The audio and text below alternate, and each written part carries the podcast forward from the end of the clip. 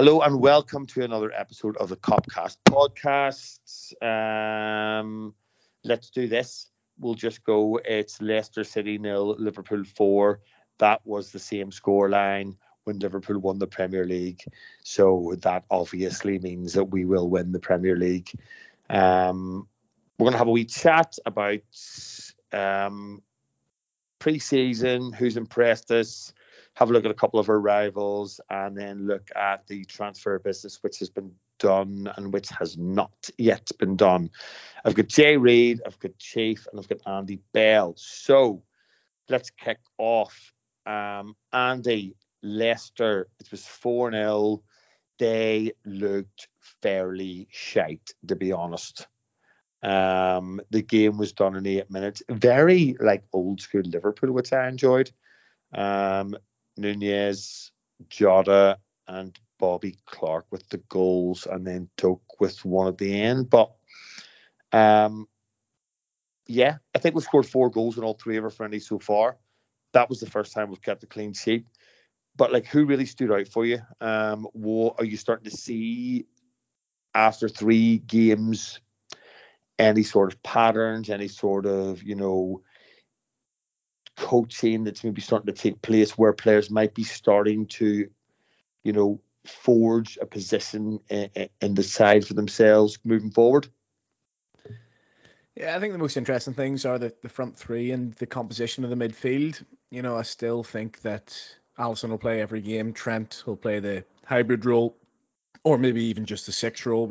Um, I think that's more dependent on what we do in the transfer markets. we'll come on to talk about, rather than where we actually want them. Van Dijk and Konaté will play when fit, and Robertson, as much as there's been a little bit of chat about him, I think will still play in that left centre back, left back role. Um, so I think the front three is the one I'm really looking at because towards the end of last season, it was very clear that there was a hierarchy where Gakpo was playing more or less every game in the nine, Salah was playing on the right.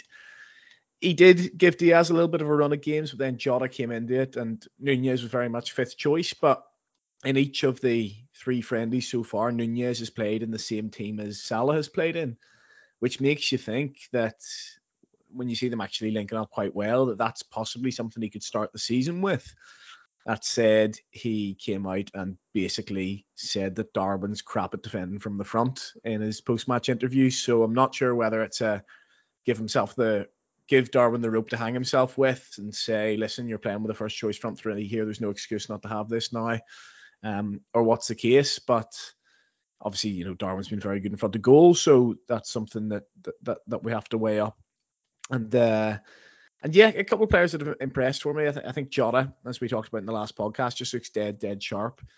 I think we say this is the first preseason he's had in quite a while, and he looks good for it. He looks good for the rest. He looks good for having been given the the opportunity to uh, to to properly fully recover from this injury and we just saw what he could do towards the end of last season. Important goals, big goals, big goals at big times. And, you know, I think he's what, what three goals this preseason so far. And he could have had a couple more. There's one where he's quite unlucky, I think, in the Greuther Fürth game. He just sticks it wide because he was a bit off balance. But like the anticipation to knock it on and make the chance for himself was was brilliant. And he's like a little bulldozer at times, just that burst of energy. I don't think he's anywhere near the quickest over like 30, 40 yards on our team, but he's got that little burst that that Mane had, that that Suarez had, the explosiveness, which is so crucial. And obviously, he is somebody who can defend from the front. He is the pressing monster, and he, uh, you know, he give him a tactical instruction in, in, terms of how to defend from the front, and he will do it. And the other one I just want to talk about, uh, I don't want to take everyone on the uh, before the other lads come in, is Mac Allister. I just think he, quite similarly to Diaz when Diaz first came in, and you just thought he fitted us like a glove and he almost like fitted us better than players who'd been there for five years in terms of like the counter pressing, the running, the positioning, how to defend from the front in the way Liverpool forward has to do. That's that's what I that's what struck me about Diaz when he first came in, and it's it's what strikes me about Mac Allister, like a Liverpool midfielder. And we'll not get back into the Henderson debate, but one of the reasons I like Henderson is because while he's not the best on the ball, he tries to do things quickly and get it moving quickly. And it's very much I'm going to receive the ball and I'm going to progress it through the through the phases as quickly as I can. He's he's one touch. He knows exactly what he's doing before he gets the ball, and you know he doesn't try and hit a six off every ball. to use a cricketing analogy, but when the pass is there to slide it through, he does it, and he does it perfectly weighted. And you know, I was like slightly worried I don't watch an awful lot of football outside of Liverpool, and you know, Mac Allister we're told he's this player. He's not. He's not big. He's not quick. He's not particularly strong. Um, and he doesn't score particularly many goals. So you know what does he actually do? And you've just seen it. It's that playing between the lines. It's that intelligence. It's that. It's it's just knowing exactly where to be, exactly what to do, and he's he's almost like a chess player who's three or four uh, three or four moves ahead of anyone else on the pitch at times. So I, I think his brain and his football and intelligence will mean he'll become a fan favorite very very quickly. Yeah, Chief Mac Allister it looks as though he's brought an element of directness um, to Liverpool. It is it passes through the lines, it's passes through the middle, it's passes kind of in the midfield within the width of the 18 yard box, and we're, we're kind of relying less on that width. But it looks like something the forwards are absolutely thriving on, and there's obviously a little bit of debate around the forwards. Nunez is he's done what he did last preseason. He's absolutely banging them in.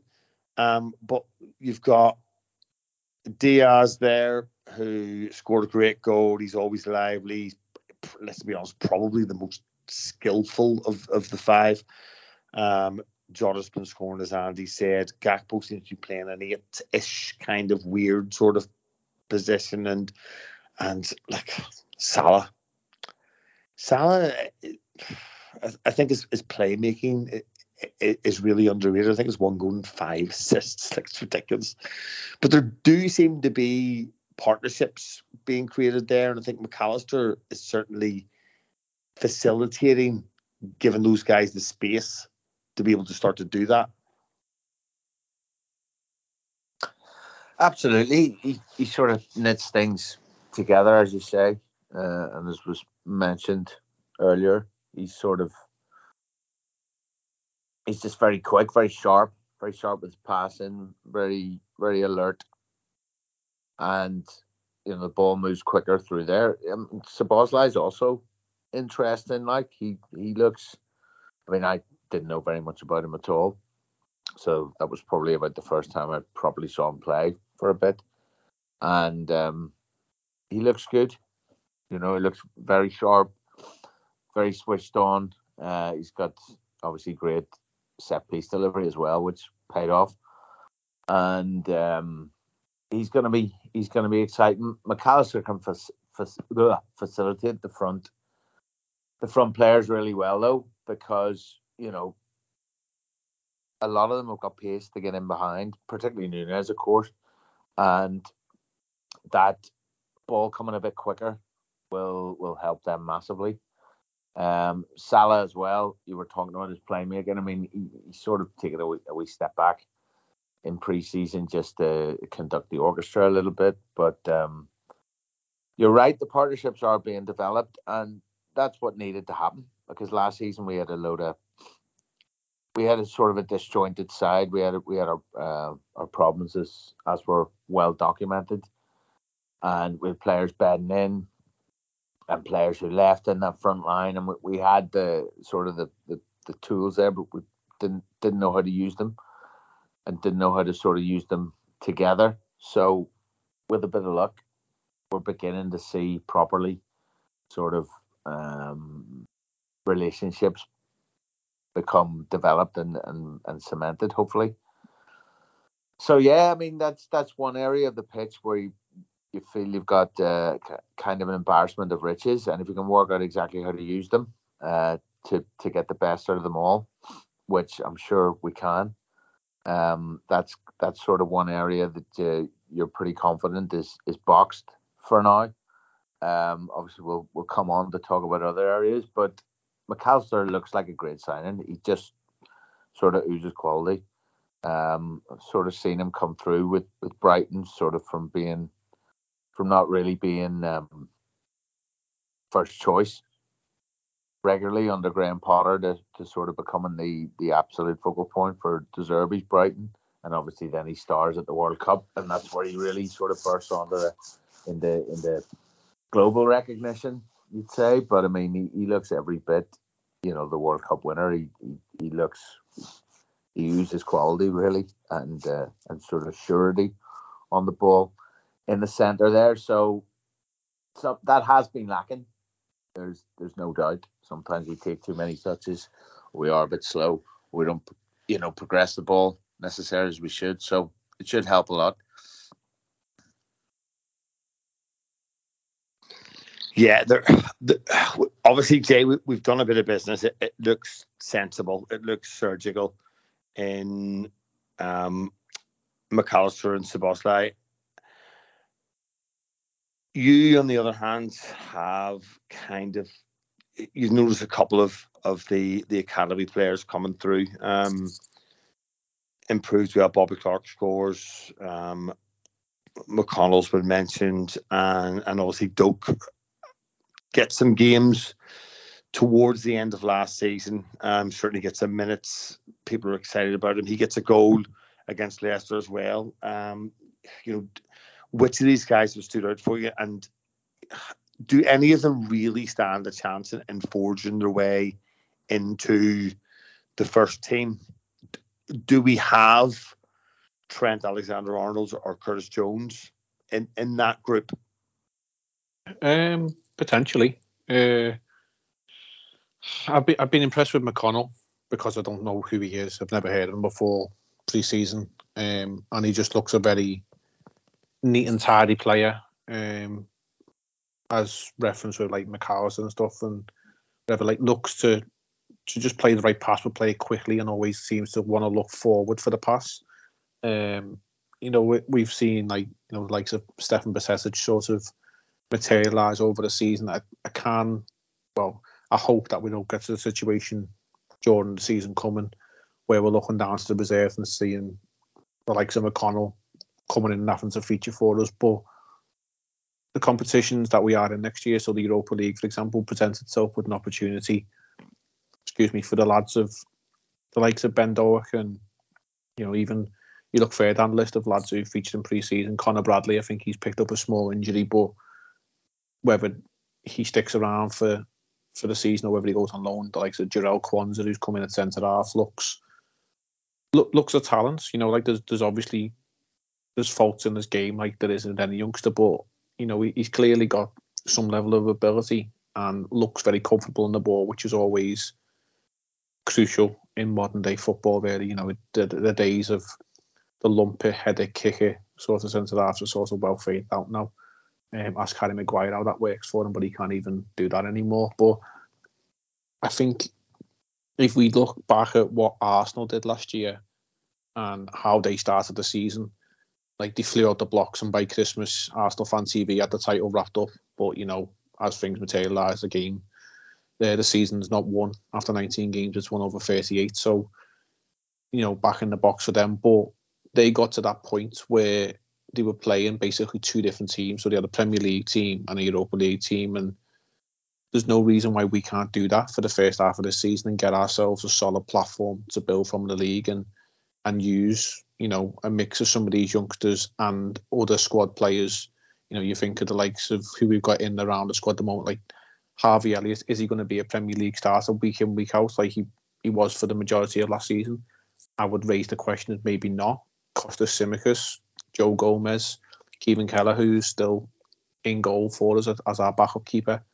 You know, the opportunities there for these lads to play, well, six games in the Europa League group stage, maybe two or three games in the in the Carabao Cup, and you know maybe get a couple of minutes here and there in Premier League games. You know the the carrot's being dangled for them, and that could also have a dual effect and benefit us in the in the Premier League, allowing us to just play our strongest 11 once a week rather than, you know, when the Champions League comes around, you, you're playing your best seven or eight players every three or four days, and eventually time will tell and injuries will happen. So it could have a positive effect, and these young lads being exposed to, you know, first team players over what is now about three or four weeks, and you know, going on on long trips to the likes of Singapore away from home, having to to probably you know mature on, on the spot and become you know young men, even like as you know, some of them will become men very quickly, but it's a positive for us, and the academy's there to serve a purpose of allowing us to bring these players through. And not every player will make it. Very few do. You like you mentioned Curtis and Trent is probably the only ones who've really come through in the last five, six, seven years, something like that. But it also creates an opportunity for these lads to to get a bit, bit of exposure. And if the career doesn't maybe happen for them at Liverpool, you know, they can move on and maybe it's a level down. Maybe they end up in the championship or something like that, but they can still go on and have good careers because they've got this good grounding and this good foundation to work from where they've they've learned from the very best and it, it can only benefit them in the long term. So from what I have seen in pre-season, those couple of young lads who are there have, have certainly impressed for me.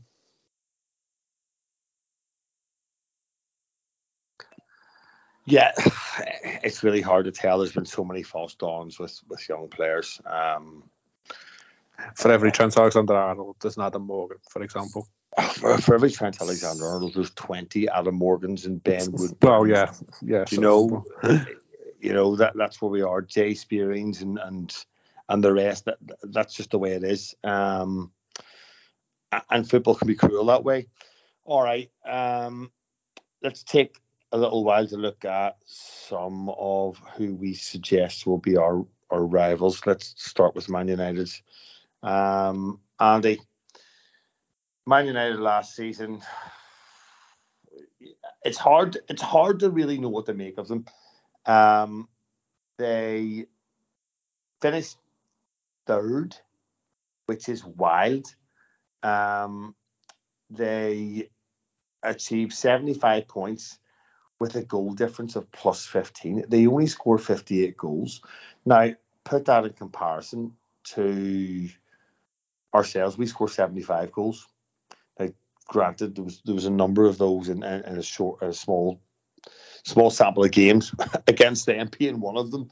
Um, but they have made kind of sensible signings. They bought the goalkeeper that they need who can play it from the back in Onana. That's that's 42 million. Um, they've bought a midfielder who can be like everything that Pogba wasn't tactically disciplined, aware, selfless, creative, uh, and they've gone out and spent a massive amount of money on a, a young centre forward. Um, and they've they've also brought Jonny Evans in to, which I think hilariously is to Jonny Evans you probably needs a spinal replacement um, to replace Harry Maguire. That must be what they think of Harry Maguire. The business is good, but like, how much closer do you think that gets them? And you know, where do we now, given given where we are squad wise, um, see ourselves alongside them? Champions League also has to take a factor as well. They didn't have that last year, so yeah, I don't think they're very good. Honestly, I, I, I genuinely don't think they're very good. I think they get in the European Cup last season via us having a pretty dreadful season, Chelsea having an absolutely dreadful season, Spurs nowhere to be seen, and they kind of just were the byproduct of a team who had a manager came in who sort of knows what he's about, but I don't think he's anything special. He's got them into a relative discipline, a relative amount of shape. He had the bollocks to get rid of Ronaldo, which was a big thing. And he just made them all right and he made them decent. And we're not that far off them in the end. You know, for a while we thought it was United that we were going to have to catch up to get the top four. And I think uh, they end up eight points ahead of us because we draw our last two and they win their last two. But for a while, we thought that that, that was actually possible to get in the top four over Manchester United. Um, you know, obviously, you can say the 7 0 is a freak result, but good teams don't get beaten 7 0 by their rivals. It just doesn't happen. I think there was a hell of a lot that came out of that game where everyone was saying how well organized they were beforehand, how dangerous they were in the break beforehand, and we just end up absolutely making mincemeat of them. And I don't think that that was like out of out of character for for that team. They were pretty spineless at times in terms of like how Fernandes acted in that game.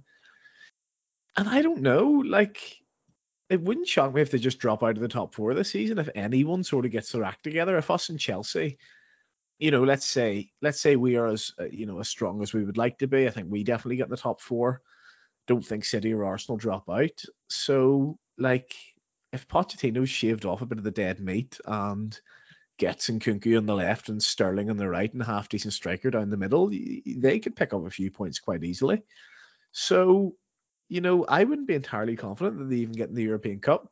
In terms of challenging for the the uh, the title, I mean, you're right. Onana is a is a decent signing. He's an upgrade on what they have. Mason Mount is a decent signing. He's an upgrade on what they have, but it's not like the marquee signing.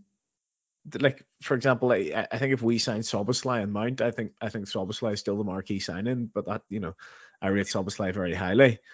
And then yeah, but Andy, the, Andy, the marquee signings haven't actually worked for them, have they? Ronaldo, Pogba, Sancho. I'm just talking about the level of player, not the not necessarily the uh, the money spent. You know, I, th- I think you know Mac Allister could be seen as a more marquee signing than Mount, but he was 20 million less. And then the kid they're signing up front, albeit has quite a decent record at international level. And to be fair, I've watched a couple of those Denmark games that he's played in, um, because they're obviously in the same group as Northern Ireland. And you know, he does look a handful when he's on it, but he was a rabbit in the headlights when he played Northern Ireland, and his record at club level isn't particularly brilliant. So, do I think he's going to come in and score 30 goals? Not yet. He might do in a couple of years. So, you know, you think back to 27 2018, we're what 19 points off City, albeit we get to the Champions League final, and we reverse that down to one point and then win it by about 19 points. And we do that with the signings of Van Dijk and Alisson. And uh, while I think Mount's a good signing, do I think he's there Van Dijk? Ignore the positional comparison. No, I don't. Do I think Onana's a good signing? Yes. Do you think he's Alisson level? No, I don't. They're not closing that gap to the top in a normal season. Never mind in an era where Pep Guardiola's City regularly get 95 plus points, in my opinion. All right, fair. Chief Andy Andy said something there, which you and I have said for quite a number of years now. Man United. I just don't think they're very good. We've yeah. been there. I, rem- I, remember you and I uh, went to watch the game where it's it's uh, four it's four nil at halftime. Um, yeah. And we absolutely destroy them. And I remember the pair of us sitting in the big house just to each other going, "We're going to hammer these things because they're just not very good." And we were not were absolutely vindicated. Now, don't get me wrong. I think they're less not very good than they were under Solskjaer because I think I said at that time they're just not very good was probably doing them a bit of a favor. But you know, yes, I think they've still got issues, but you know, you look at the signs uh, previously. Did Maguire? Did we expect Maguire to improve them? Not really. Did we expect Antony to improve them? Not really. Did we expect Sancho to improve them? Maybe. But did they really need a centre forward? Probably. Instead of sending, you know, two players that could potentially play where you want to play Rashford and or Martial. So I know they've signed a centre forward, but it still doesn't look like they've solved kind of the key issues in their squad, does it? Aside from the goalkeeper, really. Yeah, and the goal the goalkeeper, yes. I mean, he's a he's a goalkeeper who can certainly enable him to play further up the pitch because he he can play with his feet. So that's the that's the big change. Um, will he will he pull off as many ridiculous saves as De Gea? Who knows? Um, but he's also you know it's first time in the Premier League as well, so it'll be interesting to see how he adapts and stuff. I'm sure it'll be fine, but it's a it's a big position, and they're you know sort of hanging their hat on that. Um. Yeah, I mean, I'm still there with with I. I don't really think they're that good. I mean, I just I, I, their season last season would sort of it sort of died out a bit, didn't it? Like it fizzled out towards the end. I mean, I know they they sort of, as Andy mentioned earlier, they ended up getting third and they they they won the their last couple of games, so there was a bit of distance between us. But they were the team that people and pundits and the likes of us were, were thinking they, they are the ones that probably could drop the points. Um, they have the League Cup win. Um, but then they have the the FA Cup sort of embarrassment, basically, um, where they're they're you know they're never really in it, um, which is a bit of a damn squib for them at the end as well. And Andy's right. You, you don't get beat seven 0 I mean, th- when we were saying we don't think they're very good, we only beat them five. I mean, admittedly, we kind of stopped, but um, could have been more than seven this time as well. So there's definitely a soft underbelly there. Fernandes, I think, has been made club captain. Is is that right? I think I heard that. Um, obviously, Mason Mount's come in. Um, he's how he he fits there is going to be interesting. How it works. Um, on the face of it, he could be he, he could be exactly what they need. But you know, you were sort of keen on him coming to us. I was a bit more dubious, so we'll we'll see how he fits in there. Um, and Jonny Evans, yeah, Jonny Evans is just cover, obviously, coming in with a bit of experience and obviously having been at the club before and whatever, maybe with a view to becoming a coach at some point. Um, but your man that we were looking at before, Hoyland, is it? Is that how we're pronouncing it? The Yeah, Hoyland, yeah. Hoyland, yeah. Yeah, let's go with that. He um he's he's an unknown quantity, isn't he? I mean, he's what got fifty or sixty senior appearances, something like that at club level. From what I can I can see there, maybe a few more, but that's that's what I could muster. And yeah, it's interesting because there's not exactly a, a you know a surplus of really good, strong, quick, big physical number nines out there. Yeah, that that's as maybe, but it's interesting they've decided to sort of take a, a bit of a punt, I suppose, on um on such a young player at such a high fee. Um, it's it, it sort of hints at the fact that they think they're still certainly a project, that they're in transition, that that, that this is going to take a few more years to to really you know peak. So um, you know, it'll be interesting to see the steps that they make. But I think Andy's right; they're not bridging the gap to the top this season, certainly. Um, and you never know if it doesn't quite go right for them. And as Andy says, um, we get our act together, and one other team does. Um, if you know if Newcastle manage to stay into it, I think we're going to chat about them in a minute. But if if if um, uh, if Newcastle manage to stay in it and we get our act together, then they could be the team that that, that drops out. So yeah, no, none of the signings that they've made make me think they're that they're to you know massively improve next season. Uh, could be proven wrong, but let's see. Yeah, um, let's be honest. They, they are. It does look like they have some sort of a plan, but at the same time, um, the signings, you know, they're, they're a bit. They, look, they haven't really lost anybody significant. De Gea, you know, we knew that we knew the manager. We knew the manager knew he was the best he had available. Was absolutely the opposite of what he needed. Um, but it, it kind of looks a bit. He's going back to Ajax and buying another player that he's familiar with. That's fine.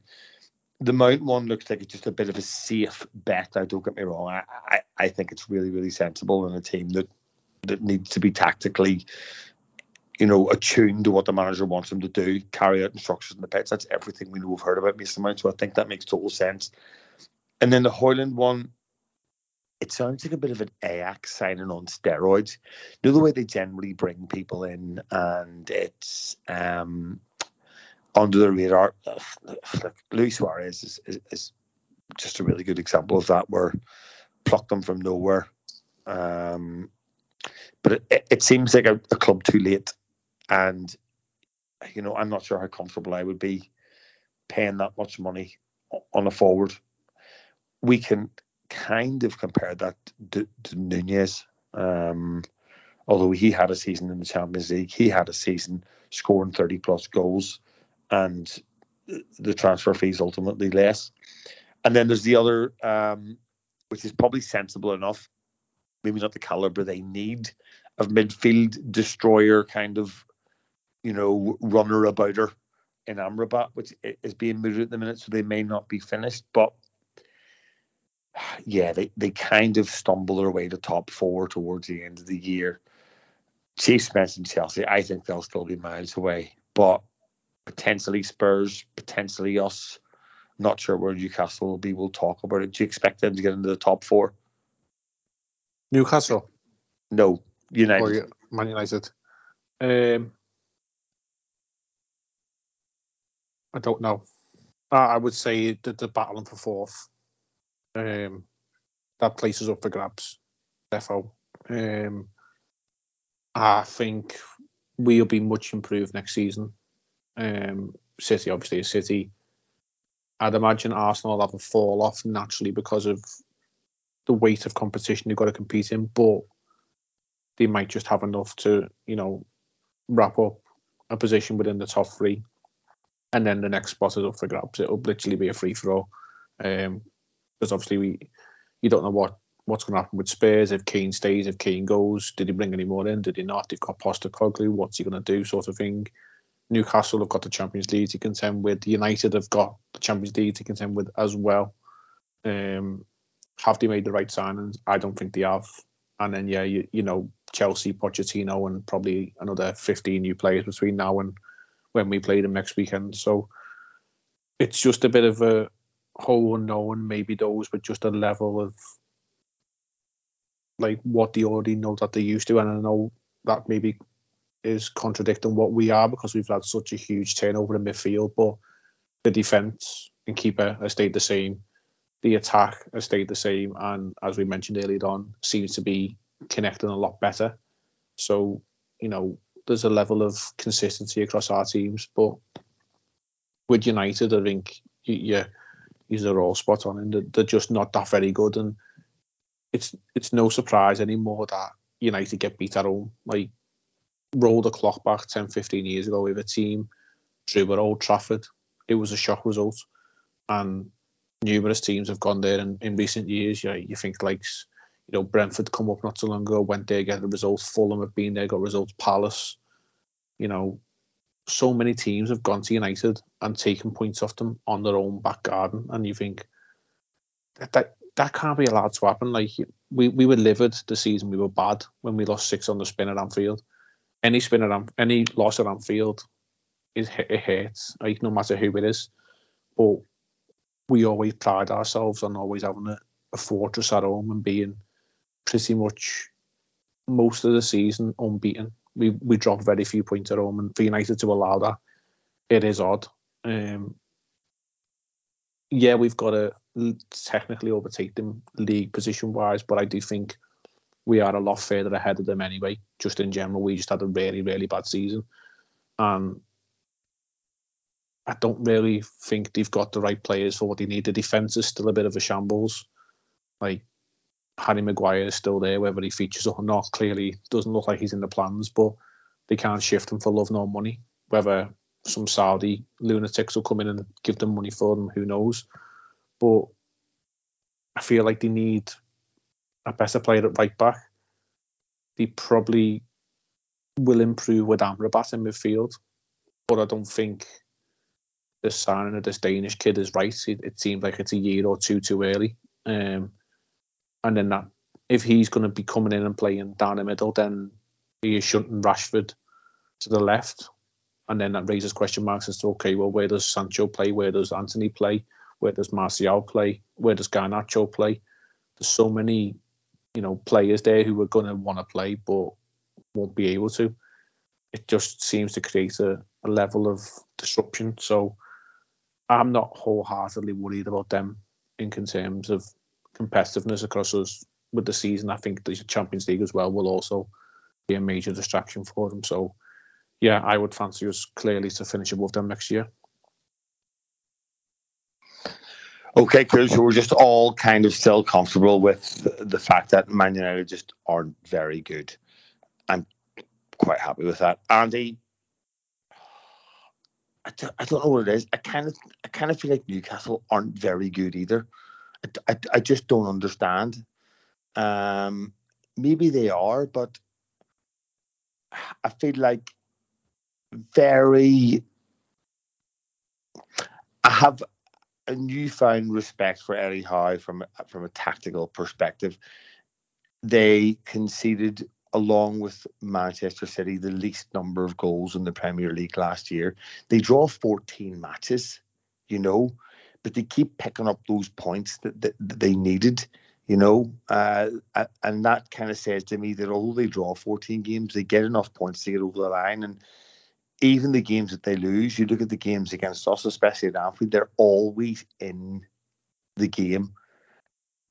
Against the big teams, they're always in the game. They don't get a shellacking like Manchester United got. Again, their business has been very sensible-ish, if not a little bit underwhelming. Tonali, they brought in for big money. Honestly, personally, I, I don't think he's, you know, I don't think he makes it into the Italian national team. In that midfield, I think he's probably the fourth or fifth best Italian player in, in that area of the pitch. Um, they're looking to bring in, if it's not already done, I think it is done, Harvey Barnes, which again, good player, good numbers, live wire.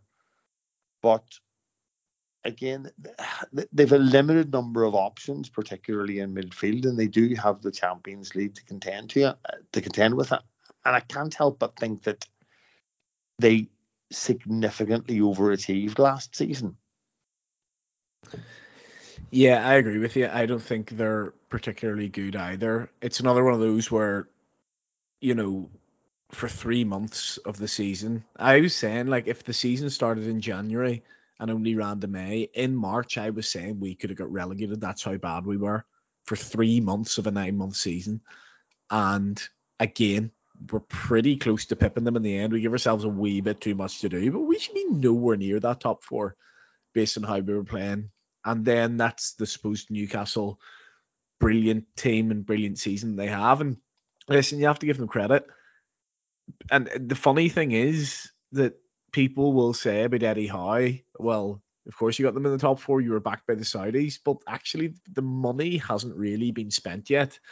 I know they had a big sort of rebuild and, and stuff like that, but like they were signing players like Dan Burn um, you know, like Chris Wood and, and stuff like that. They weren't exactly marquee signings, and nobody thought they were getting in the top four. So um, it's, it's probably not fair that Howe probably hasn't got enough credit for it, but I don't care because I think he's a dick personally. So him not getting the credit he deserves is uh, is irrelevant to me. I think Tonali, I don't know an awful lot about him. You can talk more about him. Um, 60 million odd. Could be a similar signing to the lad Guimaraes, who, you know, nobody was really after at Lyon, as far as I can remember. He goes to Newcastle. He's one of the best players in the league. Tonali, from what I've seen, the very little I've seen, possibly can come in and do the same. He seems like he's a he, he's a bit of a leader. I think he captained AC Milan, if I'm not mistaken. Um, although it's absolutely hilarious because he seems to absolutely just pure hate his life at the minute from the videos that are coming out from Newcastle. Um, when he's been forced into that transfer a little bit, or maybe the money they're paying. And Harvey Barnes, I think, is a really good signing it's the type of signing that that that, that we would have made three or four years ago. Um, that can I think can definitely take them to the next level. Because I agree, I don't think they were that brilliant in the uh, in the attacking areas. Like Callum Wilson, okay, he'll score. He'll score you plenty of goals. But I don't think he's a Champions League level striker. He's your Danny Ings. Isak, I think is. I, I think Isak might be really good, but he struggled with his availability and his fitness. I think yeah. To be fair, I forgot about Isak. He, he is really good as well. But in the wide areas, like who who do they have? I'm thinking Saint-Maximin. He's obviously gone now. Anthony Gordon gets a fair few games for them. Um, I'm not sure who else they really have, but like you know, it's, really. it's, kind of thing you're you're kind of stressing back to to, to Joelinton then, um, who Joe, kind yeah, of he's a midfielder. midfield Josh Murphy really. as well. You know, these aren't these aren't these aren't fantastic Champions League level players. They're good players, but not Champions League level players. Whereas Harvey Barnes, I think, will take them um, to another level. But ultimately, yes, you're right. They've got Europe next season, and where I stand on them is they're a decent side. The game at Anfield will be tough. The game at St James's will be tough. I don't know if we're going to talk about the, the, the fixtures that we have, but for me, those first three games, I think we take seven points from. Um, you, you draw one of Chelsea or Newcastle, win the other, and you beat Bournemouth. I think seven or nine points. Realistically, if we're going to go for the title, we need to win that. Uh, we need to get that. And if at the end of the season Newcastle are a worry to us, then that means that we haven't achieved what we've set out to achieve. So, yeah, if there are rivals next season, that means that we've had a pretty disappointing season. I think. Um, and and yeah, the, the only teams I'm really interested in are Man City and Arsenal. If we're in a top four race again, then something's gone wrong. Um, because it means we haven't righted the wrongs of, of last season. Yeah, Chief, I'm, I'm looking at Newcastle and it it does look very much like a sensible approach to building a football club. Um, not City did it initially, but it was a little bit disjointed. They went out and bought players like your Craig Bellamy's and your Lanos and players like that, and eventually moved themselves to a point where they were signing players like Yaya Toure and Sergio Aguero, etc. But don't forget actually like Dzekos, etc. Before that, so it looks a bit like that. But I also feel like the league position last year and where they feel they are is probably a little bit inflated, given the struggles that Chelsea, Spurs, and ourselves had last year. Yeah, but there's no guarantee that Chelsea, Spurs, and ourselves are going to sort ourselves out or sort sort the teams out, whatever, however you want to put it. Like, I mean, obviously we all we all hope and expect that Liverpool will, but you know, we're going to talk about it, imagine, in a bit, or at least before the season starts. We're still we're still probably short of midfielders we got a brand new manager in at Spurs and potentially Harry Kane leaving. And even if he doesn't, um, another year older, and you know another, you know they're gonna have to they're gonna have to do some turn make some turnaround to to pull themselves back into contention next season. Chelsea, you don't think are anywhere near, and, and probably I don't either. The only thing they've got going for them is is Pochettino. Really, the the club seems to be in a bit of disarray. They've got this crazy sort of billionaire owner and a mad squad, and um, gone from having loads of players to no players. Um, so there's no guarantee. Newcastle got there, as you said, they drew what 15 games. So Newcastle got there by just hanging in there. 14 basically. games. Yeah, 14 games. So more than a third of the season. Um, they just hung in and didn't lose, and that's how they got to where they where they were. We we obviously had our fucking you know banana season where uh, we, we absolutely fucking couldn't get off the floor until fucking um late in the game and and sort of made a push for it. But Newcastle got there by just hanging in. And they're capable of doing the same again. The, one thing you'd sort of say is obviously they had a an incredibly mean defense last season. They're all, um, you know, they relied, but they relied on people like like Kieran Trippier and so on. And he's another year older. Um, can they be as solid? Have like the likes of Fabian Schär in there and stuff. Having the season of his life, is, is he gonna is he gonna keep the the sort of level up? Um, those kinds of things. Everything sort of they had a bit of a fairy tale last season and that everything sort of did go right. And Eddie Howe proved, I think, a few people sort of wrong, including myself, and that he, he sort of, yeah, as Dave said, was was more tactically astute than we sort of gave him credit for. I always thought he was a bit of a one trick pony, you know, nice football, but um, not much punch and and you know, not not particularly pragmatic and, and not particularly good at organizing the defense and yada yada yada, but sort of proved all that wrong can they maintain that? That's probably the the big question. Obviously, if Isaac can or Isak can stay fit, they've got a top striker there, and they've got a you know at, at European level, and they've got a, a, perfectly good Premier League striker there in Callum Wilson as well. So if they can alternate the games perhaps, or or manage to at least stay fit for the majority of the season, they should have enough goals. They haven't really lost anything with Saint-Maximin because he didn't really feature for them much last season. Um, Tonali, yeah, I don't know that much about, but as Andy said, he's he's sort of got a reputation for being a bit of a leader. Um, but yeah, how, how he's going to adapt from Milan to to Tyneside, we'll we'll see. Um, so they could be there thereabouts, basically. Like we need to we need to up our game. If they are, as Andy says, if they are rivals, we haven't had the season we want to have. But there's no guarantee we're going to have the season we all hope and expect us to have.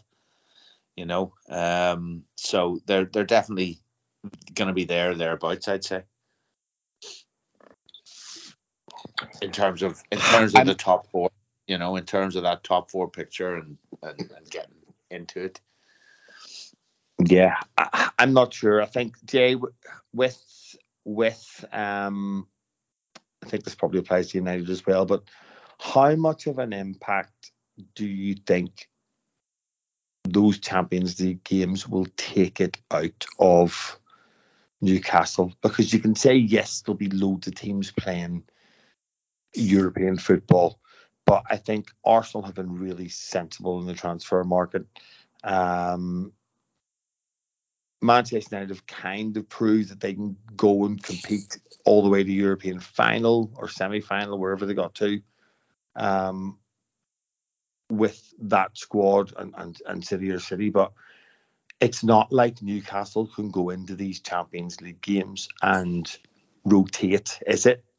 So that is something they have not had to contend with, and certainly Eddie Howe hasn't had to contend with before. I think they've overachieved last year in terms of where they finished. So everyone obviously expected that the, the influx of the Saudi money and the inevitable rise of Newcastle from from what they've been in recent years, you know, up and down between the Premier League and the Championship and whatever.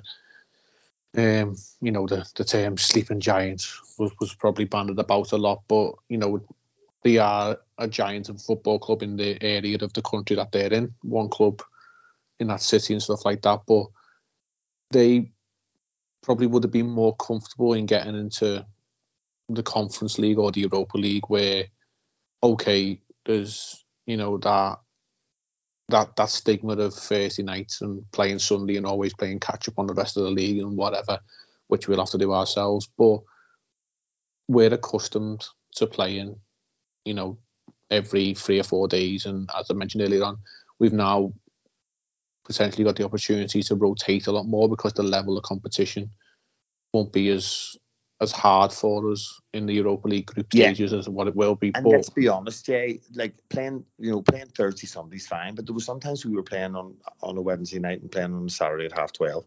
Yeah, or if you're playing, you know, you're, you're playing Saturday at half five and you're away on a Tuesday night somewhere. Yeah, exactly. So, but that's not... no that's no issue to us, and we actually have yeah. the opportunity in, in, in this competition to roll out Bobby Clark's or Ben Doaks or whoever it might be.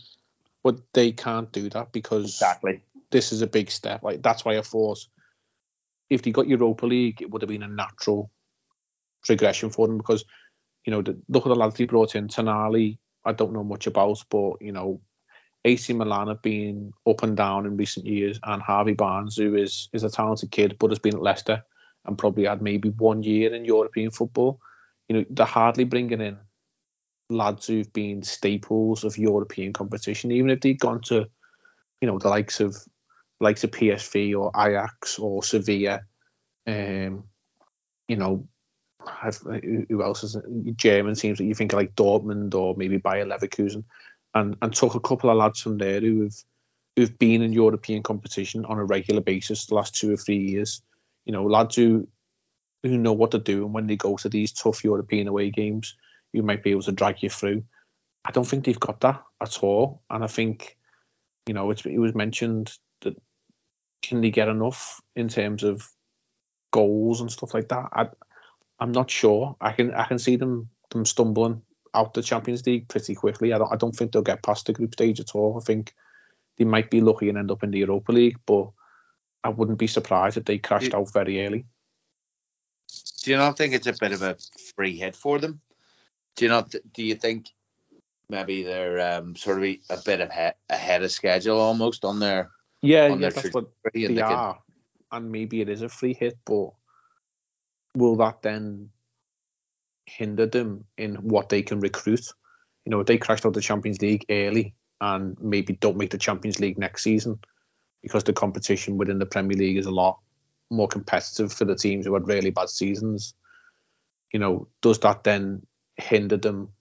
You know, for the next couple of years, where had they have got Europa League football and you know maybe trundled through to like the last 16 and maybe got it again the year after at least they're slowly building up the ladder i think they've jumped too many rungs on the ladder too quickly and i just think it's it's going to affect them in you know a negative way which you know as liverpool fans we're not too bothered because if it means that we are one less competitive rival in the league and that's good for us Yeah, totally. Ho- Hopefully so. Hopefully so. Okay, um, lads, let's just look to just to finish this off here, Andy. Um, we've gone back in with like 25p more than the previous Lavia um, offer, which has been uh, immediately rejected. Um, and I don't know, coincidentally, these Andre links seem to have come out again, and, and like I just wonder, is there is there a tactic here that um I think two things for me. I, I, I don't think this is just about paying less money for Lavia. I think this is about showing the whole footballing world, as we have done previously, that you can't just set a price and we're just going to come and pay it. And if you negotiate for like five weeks, it's not like you're just eventually going to get us there. Um, so it's not just about this transfer; it's about all of our transfers. It's about how we conduct business. And the Andre links almost feel to me like to try and put a little bit of pressure on Southampton to say, look, you can you can keep him if you want, because we can just go and get this other lad instead, or let's have a conversation about where we can meet in the middle somewhere. Yeah, um, as you know, like I'm not a big sort of FSG out man or like transfer nonce. I think me and you are kind of on the same sort of page with that. Um, you know, I had sympathy with with with what happened last summer because I, you know, I thought to be fair, we were within inches of a quadruple, which no team's ever done before, and I understood why Klopp might want to show a bit of loyalty. Obviously, it turned out to be the wrong decision, but I didn't think it was the scandal that some people made it out to be. Um, so, you know, I'm far from someone who will just say buy anyone, pay any price, this, that, and the other.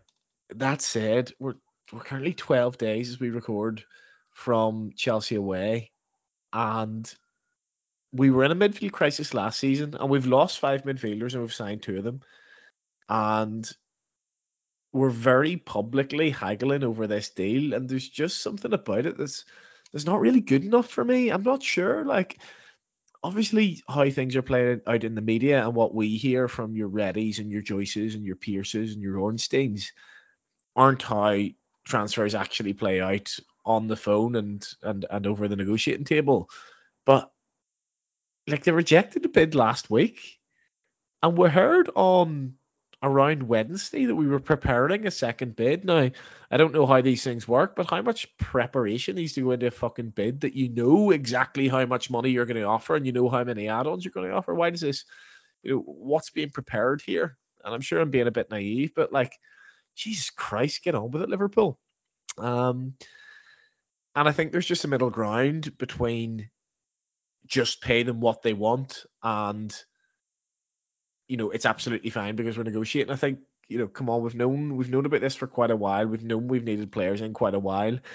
Even I know what people will say. You know, we didn't expect the Henderson Fabinho thing. I think even with that, you'd still wanted Lavia in and to sort of like learn from and progress to that Fabinho level over the years. So I don't know. Something's just not quite sitting right with me about the whole thing. And you know, whether Andre, I've, you know, never heard anything about him, and it would be great because when Dave Karen's Wi-Fi um, turns on in six months, he'll be able to tell us everything. But I, I, I'm not sure. I, I, I'd, I'd like to sign him as well. I think there's every argument for getting a cheap one in.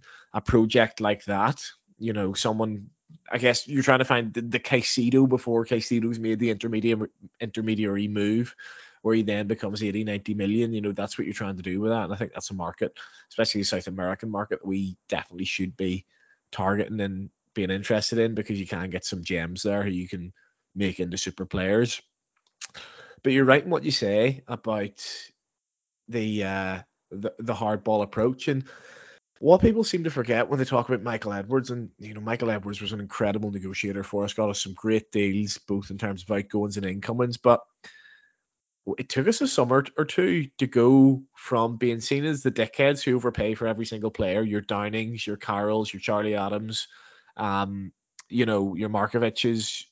We were seen as the dickheads who overpaid and then we were seen as the team who had the who, who got the the amazing deals, but that didn't happen overnight. We had one or two summers of Michael Edwards saying, "No, we're not going to pay what you're asking for," and teams going, dead on, dickhead. We've seen you for the last two years." It took us two or three summers to actually prove that no, no, no, this is new now, and this is actually what we're doing. And I remember Edwards came in for a lot of criticism in our early doors at Liverpool and um, people saying, you know, who is he? We don't see his face. He doesn't do any interviews. We weren't getting deals over the line. And then when teams realised actually, okay, Liverpool are different now, that's when we started getting those good deals in. Um, and you know, we've gone to Julian Ward. It hasn't worked. Almost all of his signings haven't worked. He's left the job after a year. People saying he needs a break. I think he's a bit of a cabbage He's been told he's not very good at his job, but I suppose we'll never know. Um, and we've gone from that where we've paid big money for players who who, who haven't done the business, the likes of Nunez.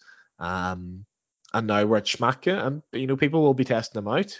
People will be seeing does he, you know, does he succumb to the pressure? Does he have one target that he's going to go for, and ultimately he's going to pay the money if you get him, if you know, if you if you keep him on the line long enough, or is does he have other options? Is he not going to be taken as a fool?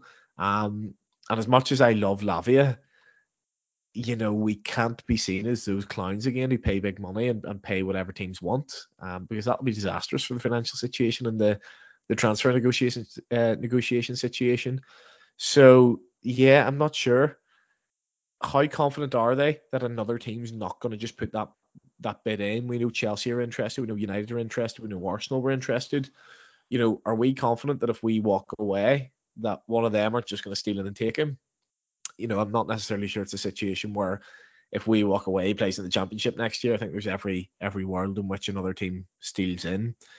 Obviously, Chelsea bid 50 for him last summer, didn't they? So, yeah, not sure, but not sure why it's taken this long. And you know, just rattle the bids off, Liverpool. Rattle the bids off.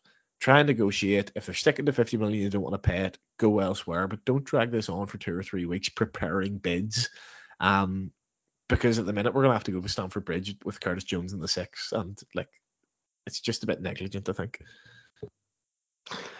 Yeah, um, Jay, I think Andy touches on the point. There's there's been a number of other players that, that have been interested in Lavia. I think Liverpool are doing this thing that they do that they you know they really kind of they really woo the player. It's Liverpool or nothing. It's Liverpool or nothing. But I think they're also looking at or, or, or, I don't know whether you agree with me or not, but I think United are obviously looking elsewhere. The likes of Amrabat, um, Arsenal have done Rice. Um, we know City don't need that sort of a player, and you know they've got the buyback clause anyway. And Chelsea, Chelsea are the ones that are sniffing around, but I think there's a big. Chelsea are essentially becoming Brighton's B team and you kind of expect Caicedo to, to, get over the line at some point, the way they've been throwing money about. So, are we waiting on things to settle down and just make sure Southampton are aware? No matter what the player says, the market now also says it's us or nothing if you want to cash in. Can I steal in dead quickly here because I think there's something quite relevant just breaking tonight that West Ham have walked away for a deal for James Ward Prowse. So obviously they're kind of going through the same situation where they think Southampton are just asking for a ridiculous fee. So maybe just a club specific thing. This. Yeah, potentially. And again, if they're not going to get the money for James Ward, Prowse, you know, where does that where does that put the um where does that put the Lavia deal now, Jay? I think well, well the long and short of it is like Lavia's name was mentioned pretty much at the end of the season, wasn't it? Like as a player we were interested in. Um and the price was the price. It was 50 million. That was quoted from the very beginning. Nothing's changed. So we've now received upwards of over 50 million quid now, whether that's in the bank straight away or whether that's in the bank over the next couple of years for Fabinho and Henderson. You know, only the financial people know that. But on paper, we've received 50 million quid in. So Southampton are well within the right to dig the heels in and say, well, we told you it was 50 million at the start. And if you said, right, well, we're only offering 36 or whatever, but you've just now got another 50 million quid in. So you've got the money there. Stop being so tight and being a minge bag about it. Just pay up. Um, I think if it is going to get done, it probably will be a deal rising to 50 million because Southampton owe 20% of any deal to Man City. So obviously they're looking for the maximum profit they can get because 20% of it is going to go to Man City. But I think if we can sort of agree a deal where there's a significant amount of add-ons, then that will go to Southampton. So I suppose that is the sticking points from from all reports that are out there. Um, but it is concerning, like Andy said, that you know we're, we're 12 days away from the beginning of the season, and if he is our number one target for the number six position, whether that was at the start of summer to be a backup to Fabinho and slowly integrate over the year and potentially be the starter for the year after, or throughout the season he becomes a starter. Well, now that we're Fabinho down, and if Henderson was, you know, the backup, backup or whatever to that position, and we've lost him as well, then we're really late. We should be pushing the button and getting it over the line. And the links to this Andre kid who we've never heard of. And as mentioned, we we asked Dave about three weeks ago, but you know, Dave's probably playing Tarzan and running around the jungle with his boxies around his head or something, you know, pretending that he can get Wi-Fi. Then we won't know what he's actually like until if he ever lands in Europe. Um, for anyone who's interested, this podcast will have gone out by the time, but he was playing tonight in the Copa Libertadores for Fluminense against Argentinos Juniors. So you know, there might be, you know, all these amateur internet scouts probably sitting there watching the game, and I'm sure come Wednesday morning we'll have an in-depth report of how this player is and what he is and isn't. So, you know, we await that one with bated breath. But it's concerning that there's glaring holes that were there last year that we needed to fill. You know, we were we were short of legs in midfield. We've we've improved in the attacking elements of legs with the lads we brought in so far, but defensively, we can see conceded too many. And if you are to play Trent Alexander-Arnold in this, you know, hybrid six advanced role, whatever people want to call it, the fact of the matter is, we're a defender down because he's playing so far up the pitch.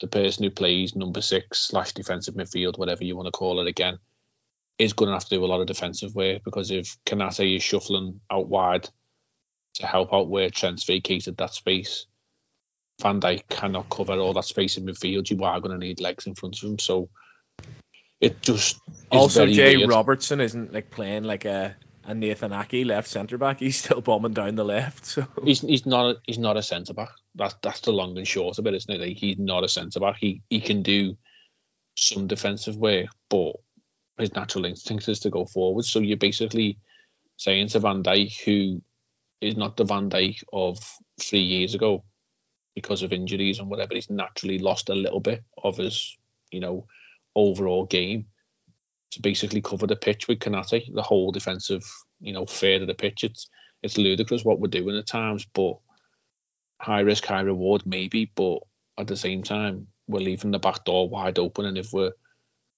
if we're gambling on the names that are being out there, what we've got, you know, Curtis Jones, Thiago, if he's around, if he's available, if he's ever fit, Stefan Bajcetic, who's still a kid. These aren't players who we can hand the keys over and say like, you need to sit there and protect the back two lads because naturally they've not got that in the game so far. We've never seen that. We need to buy someone who is, you know, Nina springs to mind for me as a Mascherano type who's basically just there to do all the dirty work and make sure nothing gets past.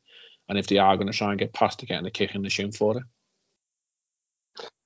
Yeah, Chief. Just to finish off, I think you Jay has a point there. I, I think the issue here is, is a Mascherano type doesn't really exist at the moment in that area of the pitch. Um, similar to kind of what we were talking about, United having a very limited, uh, you know, shopping list of number nines that can fill that position. We're kind of the same in the sixth position, um, but I think people are talking we need three or four, which is fine. I kind of agree. Um, but in the midfield area, um, I think it's interesting. You look at Jones, Bissett, Thiago, Elliott, and then Mac Allister and Szoboszlai. There's six, all right? And we're saying we've kind of lost five signed two. So you're saying there's a surplus of three there. Okay, so we need to sign at least three. I think the interesting thing for me is between Henderson, Keita, Ox, Fabinho, and Milner, you've got uh, what is that? Let me 34. You know, less than 100 starts between the five of them. That's less than that's less than 20 games on average, and I think more uh, importantly, it's it's 8,350 minutes. Now, you kind of, if you want to look at that in terms of Fabinho, Fabinho plays 3,500 minutes last year. So they might just be looking at that thinking we've lost the equivalent of three players in terms of minutes on the pitch. And it might be that we actually only sign one more midfielder based on that. That to me sounds very, very FSG. I don't know what you think. Yeah, I mean, it seems plausible because the players that we've lost, certainly in terms of in terms of Oxlade-Chamberlain Keita in particular, you know, they hardly played, they hardly featured, and that was sort of the whole the whole point. Um, Milner's obviously a different kettle of fish in that he may not have started that many games, or, or but he was he was a regular sort of go to sort of player and, a, and an integral figure in the squad. Um, but yeah, I can I can see the logic there, and I can I can see how that might happen. But I can you know I fully agree with Andy that if you if you know you need a six, you know, don't be dicking about twelve days before the season starts without without a six, basically. Um, and if you are sort of thinking about experimenting, then certainly don't leave yourself short just in case those experiments don't work. Um, we've sort of diced with death or, you know, danced on the volcano far too many times uh, under this ownership and, you know, with this management. Um, it's been one of the most successful periods in, in our history, but at the same time, it could have been so much better with a just just slightly uh, more investment or slightly more forethought, perhaps at times. Um, so I don't want them to make the same mistakes again, quite frankly. Um, if they are going to go and do Lavia, they should do it. They should have done another one as well. Uh, we should perhaps be in the frame for somebody like a, you know, for a destroyer, uh, for someone who just does the the mopping up, the tackling, the the breaking up, and and allows others to play.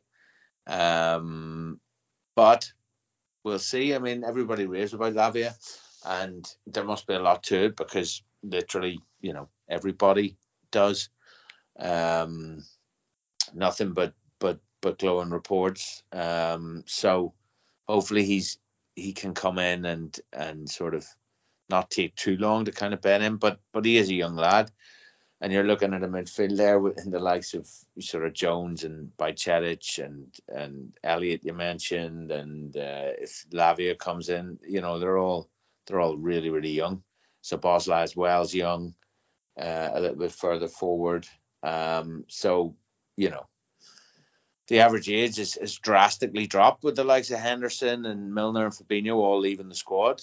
So you know, it's it's. That's not necessarily a bad thing, though, Keith. I'm not saying it's bad. Like I'm just saying it is a thing, though. It's it, you know you'll notice it. You know what I mean? There'll be there'll be good parts to it, and there'll be sort of not not so good parts to it. That that's normal and natural, and things have to evolve. But it's going to be a it's a big shift. Um, sort of quietly that's gone on there. So we could do with with with a stabilizer in there and one who's potentially 26 27 years old it would be nice uh it, do, it doesn't look like we're going to get it at this point but but you never know um but i think you're right i think they they very probably from all the noises are just going to do the one and it, it seems like it's going to be lavia all right so lavia it is so lads, thanks for joining me. I appreciate it. Um, until next time, up the FSG out Reds.